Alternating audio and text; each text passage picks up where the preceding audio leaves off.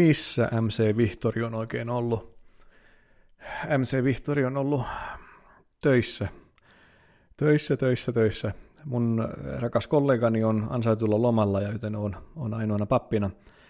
Joten siksi MC Vihtori on ollut hieman öö, poissa, eikä, eikä mikrofoni ääressä, vaikka näin on pitänyt. Olen pahollani, vaikka jo lupailin, lupailin jo toissa viikolla, että piti yritin, ihan aidosti yritin, minä yritin löytää itsestäni henkistä energiaa, että olisin voinut tehdä podcastini, koska tämä on kummitellut tuolla takaraivossa jo pitkän aikaa. Mutta en saanut aikaiseksi. Lisäksi mä oon maalannut taloani. Mun työssä luontaisesti, niin mulla on, mulla on valtavan vähän mitään fyysistä mun työssä. Siis kun ollaan lapsia kastamassa, niin ei, ei siinä mitään hauiskääntöjä tehdä pikkuisilla vauvoilla. Niin, niin mä oon sitten, mä oon maalannut taloani. Jokut sanoo, että, että taloa maalat, jokut sanoo, että fyysisessä työssä niin aivot on tyhjät, että mieli lepää siis sillä lailla, mutta, mutta mulla se menee toisinpäin. Siis mun mieleni kyllä lepää, mutta mun mieleni on aivan valta, niin kuin valtoimena. Mulla tulee miljoonia ajatuksia, miljoonia podcasteja mieleen, mitä tekisi, tai mistä haluaisi puhua, tai pohtii jotakin asioita joku tunnekuorma jostakin viikon takaa tai kuukauden takaa nousee yhtäkkiä mieleen ja sitten huomaa kiroilevansa yksin jollekin ulkoseinälle. Siellä mitään, ei se sen ulkoseinän syy ollut. Ja mä oon myös, mä oon myös valmistellut mun tulevia syntymäpäivän juhliani. Hyvät ystävät, minä olen keski-ikäinen. Mä täytän 40 vuotta heinäkuussa. Ja jos olet paikkakunnalla – isossa kyrössä, Seinäjoen ja Vaasan välissä, puolivälissä, vanhassa kirkossa, joka, jonka vanhemmat osat on jo 1300-luvulta, niin täällä vanhassa kivikirkossa 31. päivä heinäkuuta perjantaina kello 18. Siellä juhlitaan mun syntymäpäiviä, niin mä oon sinne maksanut bändin, joka tulee soittamaan, pitämään pienen konsertin ja varmaan muutama puhe kuullaan myös. Se on komea keskiaikainen kivikirkko, ja sinne tulee tämmöinen bändi kuin Eve ja Ossi. Kuunnelkaapa YouTubesta niiden lauluja. Valtava hyvää musiikkia.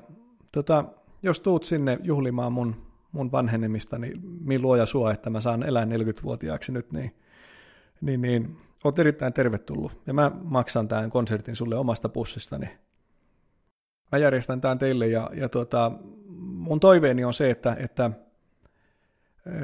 sen sijaan, että tuot mulle koristeesineitä, niin lahjoita, lahjoita se, mitä haluat, niin lahjoita sellaiselle kuin lähetysyhdistys Kylväjälle. Se on suomalainen lähetysjärjestö. Ja se, se on sellainen lähetysjärjestö, joka tekee tosi minimaalisilla hallinnollisilla kuluilla aivan mahtavaa työtä. Mä tiedän sen sen takia, koska siellä kotimaan työssä on mun vaimoni. Ja se, se, tämä lähetysjärjestö, niin se tekee työtä sellaisissa paikoissa, missä ei juuri ole Jeesuksesta kukaan koskaan kertonut, missä ei juuri ketään muuta ole töissä. Joko tosi haastavilla ja joskus jopa vaarallisilla alueilla. Tota, mä haluan rohkaista sua tukemaan, tukemaan tätä järjestöä. Jos pääset, niin tervetuloa pidetään siellä sopivat koronaetäisyydet ja nautitaan kauniista, kauniista, kauniista musiikista. Ja jaetaan yhteinen kesäinen hetki. Vähän niin kuin nyt. Nyt on luvassa kesän viimeinen podcast. Kesän viimeinen podcast. Seuraava kuullaan sitten elokuun puolen jälkeen. Tämä podcast on nimeltään Mikä on hyvää huomenna?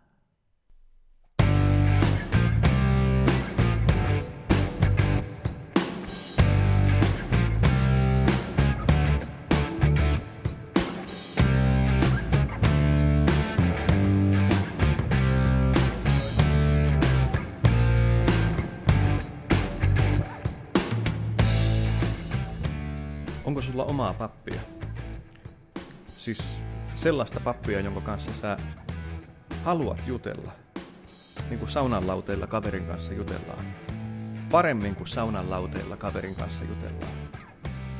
Elämästä, kuolemasta, peloista, oudoista kokemuksista, vihasta, rakkaudesta, elämän päämääristä tai niiden puutteesta. Onko sulla sellaista pappia? Jos ei ole, niin lainaa vaikka mua. ainakin siksi aikaa, kunnes löydät lähipiiristäsi sellaisen papin. Tämä on tavallinen Jeesus.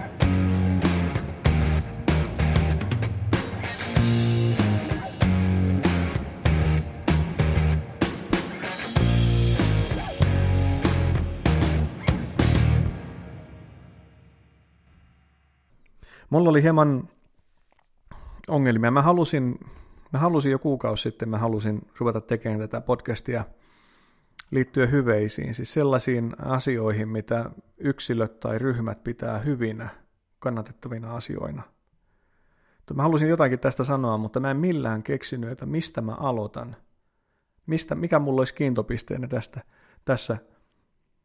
Ja sitten mä kuulin 190 vuotta vanhan runon, 190 vuotta vanha runo. Ja mä tajusin, että tässä, tässä on Leskelän Vihtorille mahtava aloitus. Tämän nimi tämä on J.L. Runeberin, tota, hänen tekemänsä runo. Ja se on P. Kajanderin käännös, mitä mä käytän tässä näin. Tota, tämän, nimi, tämän nimi on Saarijärven Paavo. Oletko kuullut koskaan? Nyt kuulet. Saarijärven Salomailla asui tilallansa hallaisella Paavo. Perkas hoiti ahkerasti maataan, mutta Jumalalta kasvun toivoi. Vaimoineen ja lapsineen hän siinä niukkaa leipäänsä söi hiesotsan. Ojat kaivoi, kynti, touon kylpi. Tuli kevät, hankisulimailta. Myötänsä vei puolet orahista. Tuli kesä, raikkuuro kulki, kaatoi maahan puolet tähkäpäistä. Tuli syksy, kaikki ryösti halla. Tukkaa riistäin Paavo vaimo lausui, Paavo parka, kovan onnen lapsi, sauvaan tartu, Herra meidät hylkäs, miero raskas, raskahampi nälkä. Vaimon käteen tarttuin Paavo lausui, vaikka koettaa, eipä hylkää Herra. Panen leipään puolet petäjäistä, kaksin verroin minä ojaa kaivan, mutta Jumalalta kasvun toivon. Pantiin leipään puolet petäjäistä, kaksin verroin ojaa kaivoi Paavo. Lampaat möi ja siement osti kylvi. Tuli kevät, hanki suli mailta, mutta ei orahia vesi vienyt. Tuli kesä, raikkuuro kulki, kaatoi maahan puolet tähkäpäistä – Tuli syksy. Kaikki ryösti halla. Rintoihinsa lyöden vaimo lausui, Paavo Parka, kovan onnen lapsi, kuollaan pois. Jo Herra meidät hylkäs. Tuska kuolla, tuskempi tok elää. Vaimon käteen tarttuin Paavo lausui. Vaikka koettaa, eipä hylkää Herra. Pane toinen puoli petäjäistä, ojat kahta suuremmat mä kaivan – mutta Jumalalta kasvun toivon. Pantiin toinen verta petäjäistä, kahta suuremmat loi ojat Paavo, karjan myi ja siement osti, kylvi. Tuli kevät, hanki suli mailta, mutta ei orahia vesi vienyt. Tuli kesä, raikkuuro kulki, mutta ei kaatunutkaan kaunis olki. Tuli syksy, Halla kultaviljan koskematta korjaajalle säästi. Silloin Paavo polvistuen lausui, vaikka koettaa, eipä hylkää Herra. Paavon vaimo polvistuen lausui, vaikka koettaa, eipä hylkää Herra.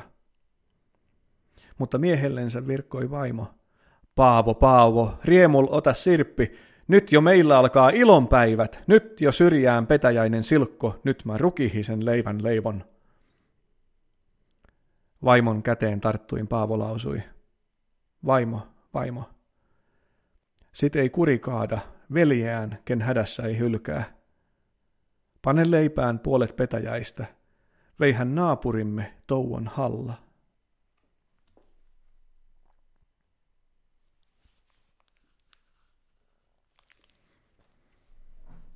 Missä on, missä on Jumala tässä kertomuksessa, tässä runossa? Missä on Jumala? Se Jumala, jolta Paavo toivoo kaikkia hyvää. Mä oon ollut niin valtavan pitkään, pitkän aikaa Jeesustelija. Siis niin, niin kauan kuin mä muistan, mä oon aina rukoillut ja mä oon aina Jumalaan uskonut.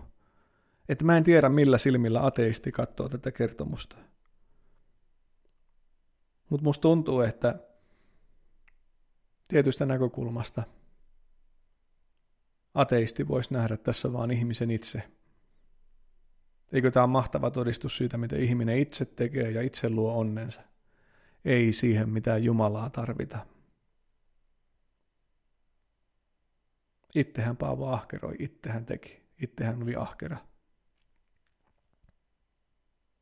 Missä on Jumala tässä kertomuksessa? Jumala on Paavossa. Jumala on Paavossa, joka uskoo siihen, että vaikeuksienkin keskellä tai niiden kautta Jumala auttaa häntä. Paavolla on selkeästi, siinä näkyy se, hänellä on joku outo luottamus, semmoinen hullu usko siihen, että vastoinkäymisilläkin on tarkoitus. Vastoinkäymisilläkin saattaa olla tarkoitus. Jumala on Paavossa, joka ahkerasti kovissa oloissa kaivaa soiseen korpeen isot ojat. Jumala on Paavossa, joka käytti sitä järkeä, minkä Jumala hänelle on antanut. Ymmärsi yhdistää ajatukset hallan, kosteuden ja ojien välillä – Myi elikoita pois, että sai lisää viljaa. Sijoitti kestäviin asioihin.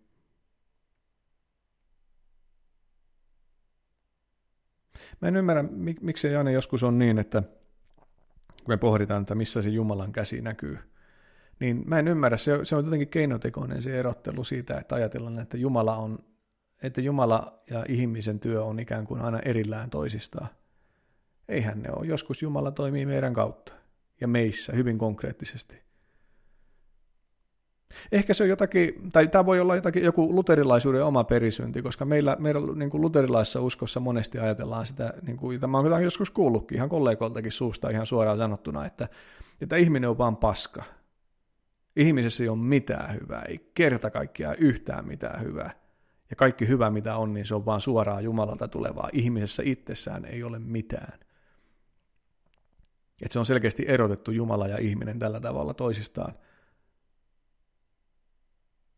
Mutta mun mielestä se on väärin. Se on jopa, voisi sanoa, harhaoppiseksi. Ei. Jumala toimii meidän kautta ja meidän käsinä. Siinä Jumala vasta toimii, kun se, tai niin kuin, siinä, siinä nähdään Jumalan toimi. Mä näen sen monien, monissa ihmisissä, jotka jakaa tämän saman mahtavan uskon ja, ja toimii sen hyveitten mukaisesti ja oikeasti muuttaa, muuttaa maailmaa paremmaksi. Tuossa aivan viimeisenä, niin kuin toi, mä, mä tykkään tästä runosta, tämä viimeinen säe kertoo kaiken, tai sen parhaan osan tästä. Jumala on Paavossa, joka osoittaa Kristuksen kaltaista rakkautta naapuriaan kohtaan. Naapuri ei ole pyytänyt apua. Naapurin viljan on vienyt halla. Ja kun vaimo sanoo, että nyt vasta, nyt ruvetaan leipomaan ja nyt juhlitaan, niin Paavo sanoo, vaimo, vaimo, sit ei kurikaada, veljeään, ken hädässä ei hylkää. Panen leipään puolet petäjäistä, löyhän naapurimme touon halla.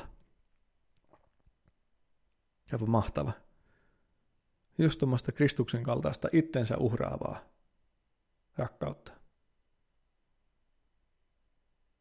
Antaa omastansa, on valmis syömään sitä hemmeti petäjäistä leipää, puun kuorta laitettu mukaan siihen jauhoihin, että saadaan tuota vähän volyymia siihen lisää. Valmis syömään naapuri, niin kuin sitä, sitä, että naapurin oloa voisi parantaa.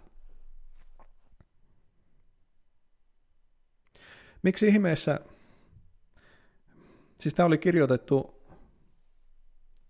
jos Wikipedian, nyky, nopean Wikipedia-tiedustelun mukaan, niin kirjoitettu vuoden, 2000, vuoden 1829-1830 välisenä talvena alun perin ruottiksi. Niin, tämä on siis 190 vuotta vanha. Käännös on vähän nuorempi. Miksi ihmeessä tämä runo on säilynyt? Ja tätä on aika ajoa. Mä oon tämän ennenkin kuullut. Nyt taas satuin lukemaan. Miksi ihmeessä tämä runo on säilynyt? Melkein 200 vuotta. Kuka muistaa mua tai mun podcastejani tai, tai sanojani 200 vuoden päästä? On aika suuri todennäköisyys, että ei yhtään kukaan. Kuinka moni meistä, meistä muistaa omia sukulaisia edes sadan vuoden päästä, niin kuin ketä sata vuotta sitten eli? Kuinka moni meistä muistaa niitä? Onko meillä muuta kuin harmaita kuvia taulu niin kuin seinillä jossain, tai epämääräinen harmaiden valokuvien kanssa laatikossa piirongin pohjalla, josta ei tiedä keitä nämä on. Saati sitten 200 vuoden päähän. Jos mä jotakin kirjoitan, paitsi että mun on sitä vaikea saada nykyään edes julkaistuksi, niin miksi kukaan ottaa sitä käsiin sitä kirjaa 200 vuoden päästä ja lukisi? Tai kuuntelisi tätä. Tämä runon täytyy olla jotenkin melko erityinen. Sen täytyy vedota johonkin tosi syvään meissä, että se aina vaan nostetaan esille. En minä tätä ole kuullut, ellei, olisi kuullut, ellei tätä olisi jatkuvasti jostakin toistettu. Joo, tällä runolla on joidenkin, no, analyysejä totta kai tehty paljon. Merkittävä runo, niistä on analysoitu paljon. On puhuttu vaikka siitä, että tällä on niin kuin tärkeä tehtävä ollut myös kansan opettamisessa. Kertoohan tämä ojituksen tärkeydestä. Tällä on ollut, tällä on ollut selvästi meidän suomalaiskansalliselle identiteetille, sen kehitykselle niin tärkeä merkitys. Siinä, miten suomalainen talonpoika tässä esitetään. Mä luulen, että yksi kaikkein keskeisin syy, miksi tämä runo on säilynyt, niin se liittyy näihin hyveisiin, jotka tässä kuvataan. Tässä on, älkää loukkaantuko siitä, että tässä on nyt niin kuin, että tässä on selkeästi nainen tai tämä vaimo esitetään negatiivisemmassa valossa kuin tämä mies. Mutta tämä on siis runo, tämä ei ole tosi tosielämän kertomus, vaan tämä on runo. Ja se nainenhan tuo siihen vaan semmoisen vastinkappaleen, jota vasten peilataan niitä hyveitä, jotka tässä tapauksessa, tässä tilanteessa näkyy kaikki siinä miehessä, ne hyveet. Mitä hyveitä hänellä on? Hän on ahkera. Hän on viisas, hän on periksi antamaton. Hän on nöyrä, kykenevä pyyteettömään rakkauteen ja uhrautuvuuteen toisen ihmisen vuoksi. Mä luulen, että nämä hyveet itsessään, tämä on yksi keskeisimpiä syitä, miksi, miksi tämä runo on säilynyt, kestänyt aikaa, koska nämä hyveet on puhutellut useampia sukupolvia. Mä jäin itse miettimään, ne puhuttelee mua, mutta mulla ei aavistustakaan siitä, että puhutteleeko nämä sua tai puhutteleeko nämä hyveet sun lapsia tai meidän, mun lapsiani. Mietitään. Ahkeruus, no ahkeruus hyveenä. Ainakin sitä on aina arvostettu. Fyysinen, fyysinen työ sen sijaan, se on kärsinyt inflaatiota. Kehitys kehittyy niin edespäin. Johtuu ehkä siitä, mutta ahkeruus itsessään, olisi fyysistä työtä tai muuta, niin se on ollut hyveenä ja voi olettaa varmaan, että se jatkuu. Periksi antamattomuus. Se on edelleen meidän jaetussa kansallisessa identiteetissä syvällä. Mehän puhutaan sisusta tai kuullaan puhuttavan. Tosi sisu-sanaa itsessään, niissä piireissä, missä mä oon kulkenut, niistä on ylikäytetty niin valtavan paljon, todellakin ylikäytetty, että, että monesti kun kuulen puhetta sisusta, niin mua alkaa hieman oksettamaan Sen takia, koska sitä on käytetty niin paljon, niin paljon. Mutta on varmaan syytä olettaa, että tämäkin hyve jatkuu edelleen. Se on suomalainen, suomalaiset haluaa nähdä tämä hyveenä. Ehkä mun lapsenikin. Viisaus. Hmm. Onkaan joskus ollut kovassa kurssissa. Haluaako meistä jokainen edelleen, että, että omasta lapsesta kasvaa viisas tai syvällisesti ajatteleva ihminen? Haluaako muuten? Halu, haluatko sä, että sun lapsesta kasvaa sellainen, joka oppii haastamaan ne rakenteet ja ne pelit, jotka, jotka hänen elämäänsä yrittää ohjata? Onko tämä sun unelma vai, vai, vai Tämä ei muuten ole enää mulle itsestään selvää. Ahkeruus joo, periksi antamattomuus kyllä, mutta viisaus. Onko tämä edelleen sun unelma? Mä kysyn tätä lähinnä sen takia, että, että musta itsestäkin on tullut semmoinen tunnehuora. Tiedätkö? Sen sijaan, että, että, että mä hakisin ymmärrystä ja viisautta – niistä tuhansista tuhansista videoista, mitä netistä voi löytää tai muusta materiaalista, niin kulutan vaikka aikaa kattoen jotakin, jotakin vähän kevyempää viihdettä. Siis kulutan paljon aikaa katsoa jotain kevyempää viihdettä. Joku, le, jollekin, joku lelufirma maksaa lapselle sitä, että se avaa aina uudelleen ja uudelleen sen lelufirman tekemän paketin ja sitten wow, hämmästyy esiin, että miten upeita on ja leikkii sillä lelulla pikkasen. Tuollaisiahan me katsotaan videota lelupakkausten avaamisesta. Tai jostain muusta sellainen, missä saadaan se pinnallinen pingotettu wow-tunne. Sen sijaan, että, että me enemmän haettaisiin ymmärrystä, niin eikö tämä ole, niin semmoinen, eikö tämä ole meissä semmoinen kilpaileva juttu? Me halutaan pitää kiinni sitä pingotetusta vautunteista sen sijaan, että me oikein todenteolla hankittaisiin ymmärrystä. Se on vähän niin kuin aikaisemmin puhun siitä, että että se on vähän niin kuin todellisten ihmissuhteiden korva, korvaajana on kulaus viinaa. Tämä on vähän sama juttu. Mä haluan tällä sanoa sitä, etteikö pintaviihteellä ole, niin kuin, etteikö, sillä ole, etteikö sillä ole hyötyä. Siis totta kai on. Se on aivan mahtavaa. Sen jälkeen, kun on tehnyt kovan työpäivän, ja, niin, niin on mahtavaa laittaa aivot narikkaa hetkeksi aikaa. Mun työssä aivan, aivan erityisesti koen tämän. Mutta sitten tietenkin mm, jos se, öö, jos se netin käyttö tai munkin kännykän räplääminen, jos se muuttuu enimmäkseen vaan viihteeksi, niin sitten tämä voisi sopia. Tämä mun ehkä arvostelevakin kysymys, kysymyksen asettelu. Onko viisaudella enää järkeä? Tai onko viisaudella enää, onko se enää hyvä meidän elämässä tai meidän lapsien elämässä?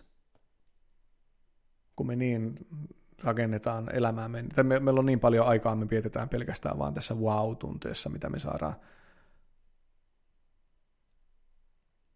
Hakukoneiden algoritmit tekee kyllä joskus, tai mä luulen, että se johtuu siitä, mutta tekee joskus todella hankalaksi löytää sellaista materiaalia, missä, mistä voisi oikein todenteolla oppia.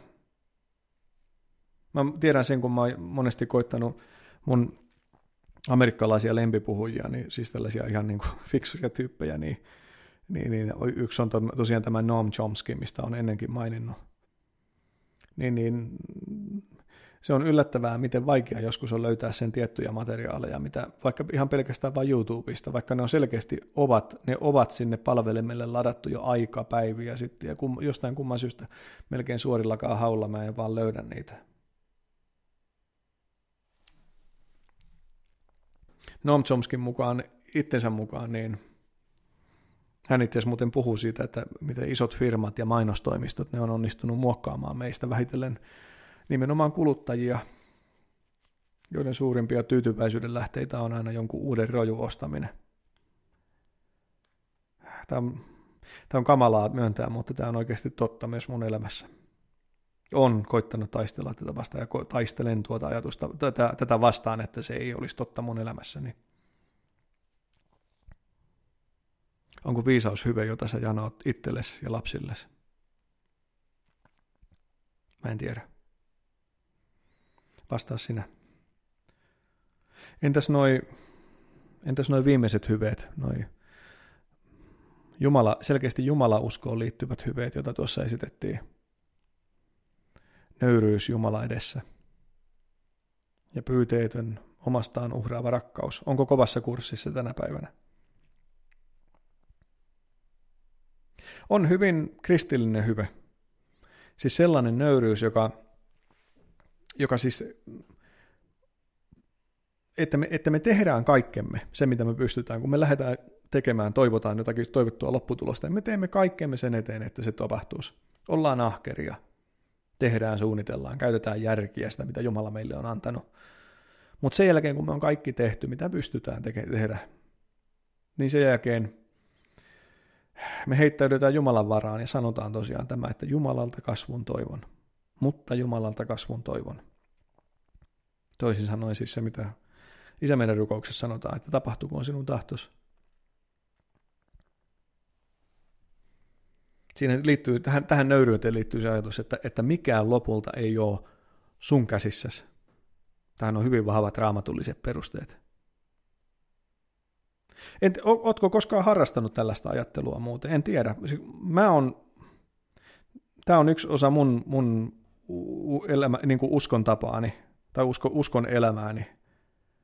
Siis hyvin vahvasti se, että mitä tahansa mä, on, mä teen, liittyy se ihmissuhteisiin tai sitten ihan konkreettisiin fyysisiin töihin, vaikka talonmaalaukseen tai muuhun, niin, niin mä, mä koitan tehdä kaiken niin hyvin kuin mahdollista, mutta sitten mä irrotan käteni lopulta siitä – henkisesti siis, ja totean, että, että tapahtuuko sun tahtos. Pyydän apua. Miten monet kymmenet, miten monet kymmenet kokeet tai sadat kokeet tai tentit tai tehtävät mäkin on tehnyt niin, että mulla on kädet ristissä pulpettini alla. Toi to, mä suosittelen tuota, koska siinä on, sen jälkeen kun kaiken on itse tehnyt siihen, niin ainakin mulla se on vaikuttanut sillä tavalla, että mä oon selkeän pystynyt hengittämään vapaasti. Ikään kuin mä oon jättänyt sen niin kuin täysin korkeimpiin käsiin. Kyllä tämä varmasti joku psykologinenkin selitys löytyy tähän, tällaiseen, tähän niin kuin menettelytapaan. Psykologia voi tukea tätä, tätä, tätä tapaa, mä uskon näin. Se antaa mulle, on antanut mulle semmoisen mahdollisuuden hengittää rauhallisesti niinä hetkinä, kun, kun epäonnistumisen paineet on kovat ja kun halu, haluaisi niin kuin, haluaisi menestyä, ja jos se epäonnistuminen maksaa mulle paljon, testaa. Kristillistä nöyryyttä. Mitäs tuo viimeinen kristillinen hyve, mikä tuossa oli? Pyyteetön omastaan uhraava lähimmäisen rakkaus. Hyvin Kristuksen omanen hyve. Kuvittelisi ehkä, että tämä on, tämä on kohtalaisen lähellä meidän jokaisen sydäntä. Ihan vaan senkin takia, koska meidän suomalaisessa yhteiskunnassa on se lakeihin ja säädöksiin kirjattu, että toisista pidetään huolta. Veroissa, jos raamatussa puhutaan kymmenyksien maksamisesta – niin, niin eikö veroissa huomattavan suuri osa meistä maksaa paljon enemmänkin kuin kymmenykset siitä, että tämä yhteiskunta pyörii niin, että naapuria ja tuntematonta maahanmuuttajaa tuetaan siinä vaiheessa, kun heidän maailma romahtaa. Kai tälle edelleen kannatusta löytyy, vai, vai mitä ajattelet? Löytyykö? Naapurin, naapurista huolta, huol, huolen pitäminen ja jopa sen tuntemattoman maahanmuuttajan auttaminen. Löytyykö tukea? Mä en halua olla millään muotoa niin kuin asettua, tai mä en halua puhua suoraan mistään poliittisista puheista, koska mä en vaan halua.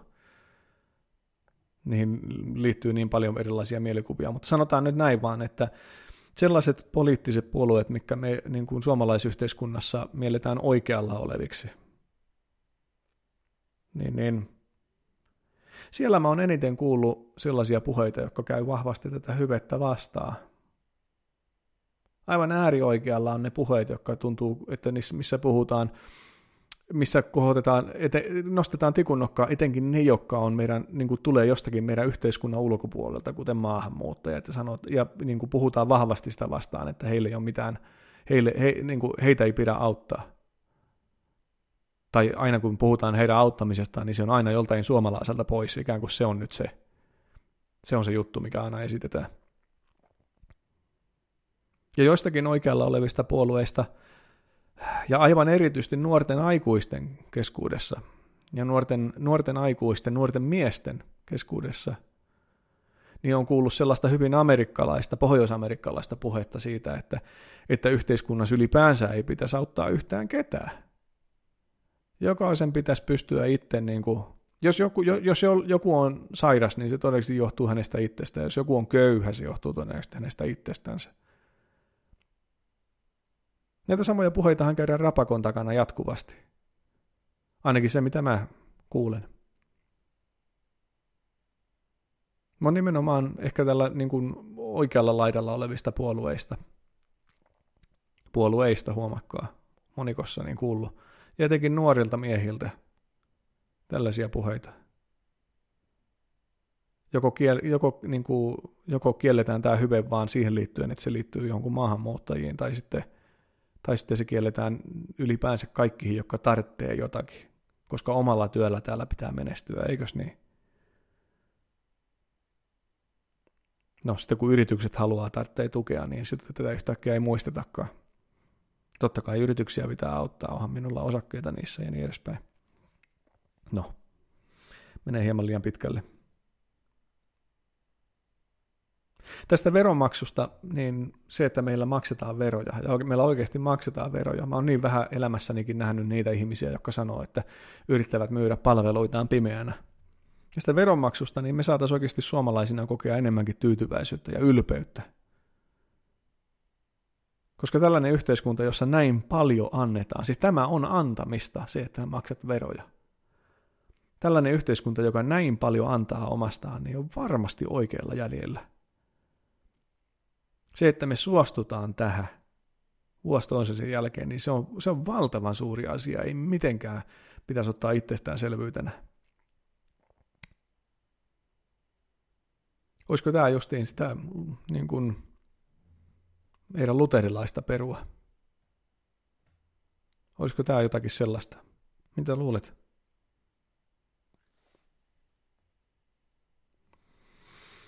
voisin sanoa jotain vähän vielä kyseenalaisempaa ehkä tähän liittyen, tuli vaan mieleen, kun tässä nyt mainittiin Yhdysvallatkin, niin, niin mä seuraan uutisia jatkuvasti, mulla on, mulla on tavallaan toiveena se, että, että mä, mulla on toiveena se, että siellä rapakon takana tulisi, niin kuin, että siellä olisi onnellinen tarina. Että se poliittinen kulttuuri muuttuisi siellä niin kuin rakentavammaksi että syntyisi sellaisia systeemejä, jotka nostaa enemmän köyhiä, köyhiä pois sieltä köyhyydestänsä ja niin edespäin. No, mutta mä en, mä en ole profeetta, mutta mä luulen, että yksi syy siksi, siihen, miksi Yhdysvallat tulee vielä hajoamaan. Ja mä ihan oikeasti ajattelen, että se tulee vielä hajoamaan. Eikä välttämättä kovin kauaakaan, että enää mene siihen. Jos pitäisi heittää nyt lonkalta tästä, niin seuraat 15 vuotta. Aivan varmasti tota, no mun on helppo sanoa, kun en yhtään dollareita on laittanut tuohon vetoon kiinni. Yhdysvallat tulee tavalla tai toisella hajoamaan isommin. Mä luulen, että se, se mä jotenkin mä luulisin, että se johtuu toisaalta siitä, että sieltä niin kuin, ei niinkään yksilöiltä puutu tätä hyvettä, tätä Kristuksen kaltaista toisen rakastamista. Kyllähän sitä on, ja sitä siellä kirkoissa puhutaan myös paljon ja niin edespäin, mutta järjestelmistä, yhteiskunnallista, sekulaareista järjestelmistä, niin tuntuu, musta tuntuu, että sieltä puuttuu. Sieltä puuttuu tällaista ajatusta, tällaista kollektiivista toisesta huolta pitämistä. Niiden, niistäkin huolen pitämistä, jotka, jotka ei sitä ansaitse. Se näkyy niissä käytännön toteutuksissa ja niissä resursseissa, mihinkä laitetaan resursseja ja missä, mitä, niin kuin, mihinkä ei laiteta ja mitä, millä tarinoilla se sitten selitetään, että ei, ei tueta jotakin ryhmää tai niin edespäin. Se näkyy siitä, miten sua tuetaan tai ei tueta, kun työttömyys tulee. Näinä päivinä, näinä päivinä, kun se korona on tehnyt sinne palvelukeskeiseen talouteen kovia lovian, pistänyt väkeä pihalle, niin näinä päivinä se näkyy. Tai kun sairaus iskee, tai kun sairaus iskee, minkälaista siellä maassa on sairastaa, jos ei ole sitä terveysvakuutusta. Kansallista eheyttä vaalitaan siellä koko ajan kohottamalla yhä suurempaa, suuremmalla äänellä toisenlaisia ideologioita, millä yritetään niin kuin, mm, lyödä tämä tällainen kristillinen lähimmäisen rakkaus. Jokaisen pitää pystyä nostamaan itsensä ylös omista bootsiremmeistä. By your own bootstraps. Kuulostaa sirkustempulta. Jokaisen pitää pystyä itse, jokaisen pitää itse luoda oma amerikkalainen tarinansa ja elämänsä. Sitten siellä nostetaan näitä viholliskuvia. Kaikki viholli, niin kuin viholliskuvia, niin kuin, joita voi sitten syyttää omasta kollekti- niin kuin kollektiivi, kollektiivisesti omasta huonosta olostansa. Se on noitten syy, noiden maahanmuuttajia ja niin edespäin. No, en, en ymmärrä sitä politiikkaa myös täysin. Hullulta se tuntuu sekään, että, että kaikki rajat on täysin auki, mutta, mutta ei, ei, ei mennä siihen. Yksi tarina, mitä siellä jatkuvasti ja uudelleen ja uudelleen toistetaan. Te olette tämän kuullut. Miten me ollaan exceptional nation. Poikkeuksellinen. Poikkeus kansakuntien joukossa. Vapaus ja niin edespäin. Sitä hoitaa päivästä päivään, koulupäivästä. Koulupäivä alkaa tällaisilla hokemilla. Sillä koitetaan peitota nämä toiset äänet, jotka puhuu ehkä enemmän lähimmäisen rakkaudesta, näissä järjestelmissä siis. Kuten sanoin, yksityiselämässä ihmisillä kyllä on antamisen halua. Heidän kirkossansa ja muissa. Ja sellaista kansalaisaktivismia, missä ihmiset antaa omasta ajastaan toisten hyväksi, niin sitä on, sitä on paljon siellä. Mutta jostain kumman syystä niistä järjestelmistä, mitä siellä on rakennettu, niin puuttuu tällainen. Tai sitä ei ole riittävästi. Miten suuri tönäisy tai muutos tarvitaan siihen, että tämä hyve, tämä kristillinen hyve uhrautumisesta lähimmäisen hyväksi, niin miten, miten suuri tönäys tarvitaan siihen, että meidän yhteiskunta muuttuu niin, että tämä hyve lähtee pois? Ja oikeastaan tätä mä oon viime vuosina pohtinut. Tämä menee nyt vaan hirveän liian kauas, mä aikon tätä podcastia näin pitkäksi venyttääkään, mutta, mutta mä oon monta vuotta miettinyt tätä, että, että niin kuin, ja mä, no, Mä oon, mä oon sitä mieltä, että meillä liuutaan koko ajan pois tämän hyveen toteuttamisesta meidän yhteiskunnassa, niissä järjestelmissä, sekulaareissa järjestelmissä. Liuutaan koko ajan siihen suuntaan, että meidän ei tarvitse huolehtia naapurista. Etenkään siitä naapurista, joka hankki keuhkosyövän tupakoimalla. Tai kehitysvammaisesta, jonka äiti halusi saada. Mä oon jo pitkään seurannut terveydenhoitoalan yksityistämistä sillä silmällä, että miten tässä, tässä vähitellen selkeästi luovutaan siitä ajatuksesta, että, että meille kaikille kuuluu yhtäläinen hoito. Siinä on huomattava ero. Tiedättekö, siinä on huomattava ero. Onko mun työnantaja hankkinut työterveyspalveluita vai ei? Mä oon itse kokenut sen ja nähnyt sen, miten toiset vanhenee julkisen puolen jonoissa, kun eivät pääse, eivät pääse erityislääkärille, eivät saa sitä. Kokeillaan vaan niin kuin venytetään sitä, että uudestaan sillä yleisellä yleislääkärin vastaanotolle uudelleen ja uudelleen sitä samasta vaivasta, mutta ei lähetetä spesialistille. Ja samaan aikaan yhtäkkiä, kun mun työterveyspalvelut laajenee, niin menee kaksi kuukautta, menee vajaa kaksi kuukautta, niin minä olen ollut jo erityislääkärillä ja saanut, saanut diagnoosia päässyt polvileikkaukseen ja polvi on hoidettu.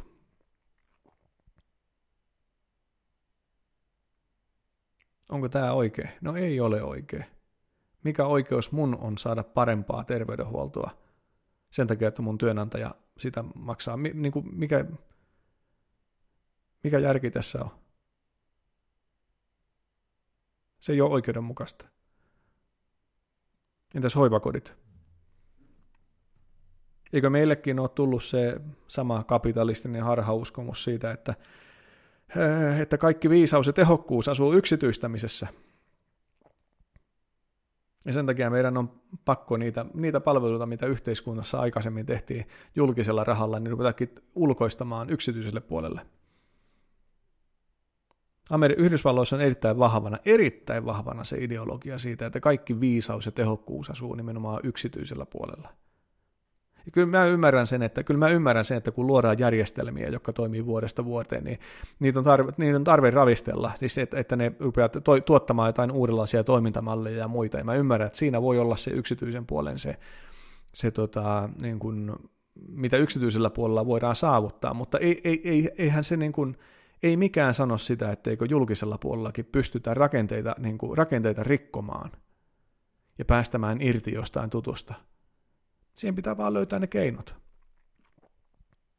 Meillä on ruvettu yksityistämään monia juttuja, vanhusten hoito vaikka. Mutta jostakinhan ne katteet revitään yksityiselläkin puolella. Ja kuvittelisi, että monet, se, et, et, ei, ei, ei hoiva-alallakaan nyt ihan määrättömästi niitä innovatiivisia malleja voi olla, jotka tuottaa niitä säästöjä. Jossain vaiheessa, ja mä uskon, että julkisuudesta on nähty jo, niin se yksityisellä puolella se, se otetaan se raha jostakin, se otetaan palvelu, myös palvelun laadusta ja myös työntekijöiden palkkauksesta. Eikö tästä ole näkynyt otsikoita? Yhdysvalloissa on no, näitä niin kuin, sloganeita, ismejä ja tällaisia on olemassa, millä perustellaan erilaisia valintoja. Yksityistämistä siellä perustellaan aina sillä, että, että nyt sulla on valinnanvaraa. Kun on yksityisiä toimijoita paljon, niin sulla on enemmän valinnanvaraa ja kilpailu pitää hintoja alempana. Mutta kyllä kun siellä katsotaan siis monia, monia yhteiskunnan osa-alueita, terveydenhoitoa, julkista liikennettä, niin ne on aivan lapsen kengissä. Aivan lapsen kengissä – ja se ei niin kuin, sehän ei ole, se ei ole ilmastollekaan hyvä asia se, että, niin kuin, että se yksityistäminen ei johda, vaikka niin kuin tieliike, liikenteessä, niin se ei johda välttämättä siihen, että uusia raiteita syntyy uudelle, niin kuin johonkin paikkaan, missä, mihinkä, mihinkä normaalisti kuljettaisiin autolla. Se ei ole luonnon kannalta hyvä. Se ei niin kuin, ei yksityistäminen ei tuota aina valinnanvaraa, vaan se voi myös kaventaa sitä huomattavasti, ja siitä on erittäin paljon esimerkkejä, muun muassa Rapakon toisella puolella. Nyt tämä podcasti venyy aivan tarpeettoman pitkään, mä oon pahoillani. Tämä on vähän tällaista äh, rämpeläämistä ihan vain sen takia, että mä tiedän, että mä jään nyt puolentoista kuukauden tauolle tota, maalaamaan sen taloni loppuun ja muuta. Yksi rippikoulu pidetään vielä ennen sitä – jos sä kuulet mun sanoistani niin kuin kritiikkiä, niin se johtuu pelosta. Siis ihan, ihan oikeasti se johtuu mun pelosta. Mua pelottaa. Ja, ja musta tuntuu voimattomalta. Musta tuntuu erittäin voimattomalta. Se, että kun mä, mä omasta mielestäni ainakin näen meidän suomalaisessa yhteiskunnassa se, että tämä suomalainen vene se kääntyy selvästi sitä kohti, että tämä lähimmäisen rakkauden hyve, se muuttuu vaan meidän omassa, oma, omassa päässä hellittäväksi ajatukseksi. Vähitelle. Ei tapahdu suuria liikkeitä, tapahtuu pieniä liikkeitä, mutta kun niitä tapahtuu paljon, niin koko laiva kääntyy. Hetken päästä tästä lähimmäisen rakkauden hyveestä ei puhuta enää missään muualla kuin kolmannella sektorilla. Kehnoina saarnoina kirkossa tai saarnoina kirkossa. Tämän vuoksi on, on tärkeää, on tosi tärkeää, että poliitikoilla, niillä, jotka meillä oikeasti yhteiskunnassa niitä isompia päätöksiä tekee, että niillä on sydän oikealla paikalla. Heiltä löytyisi tätä lähimmäisen rakkauden. Tämä on semmoinen hyve. Tämä on hyve heidän sydämessä. Kun he miettii sitä, että ketkä saa ja ketkä ei. Ja kun heille näitä lobbaajia, yksityisen puolen lobbaajia tulee ovista ja ikkunoista sisälle, joilla on aivan toisenlaiset prioriteetit, että he pysyisivät siinä hyvässä kurssissa. No, olipas positiivinen näkökulma tähän kesään tai maailmaan. Tota, mä ihan oikeasti mä toivon, että mä oon todella väärässä näin pelkoinen ja huolinen. Mitä sä luulet? Miten sä koet nämä? yksity, yksity, yksityistämiset terveydenhuollossa ja muussa. Mistä nämä sulle kertoo? Ollaanko me kuitenkin menossa oikeaan suuntaan ja vain jonkunlaisia kasvukipuja tai harhalaukauksia tai mitä sä ajattelet? Tota, mitä jos seuraavan puolitoista kuukautta, kun mä oon poissa äänestä, niin opeta sinä mua, rakas ystävä.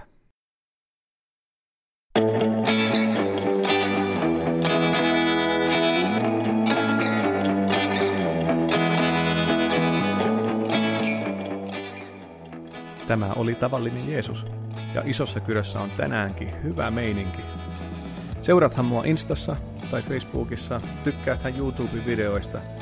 Viestiä mulle voit laittaa vaikka Messengerillä tai sitten e-mail-osoitteeseen mcvihtori at gmail.com eli mcvihtori at gmail.com. Jumalan siunausta juuri sulle. thank you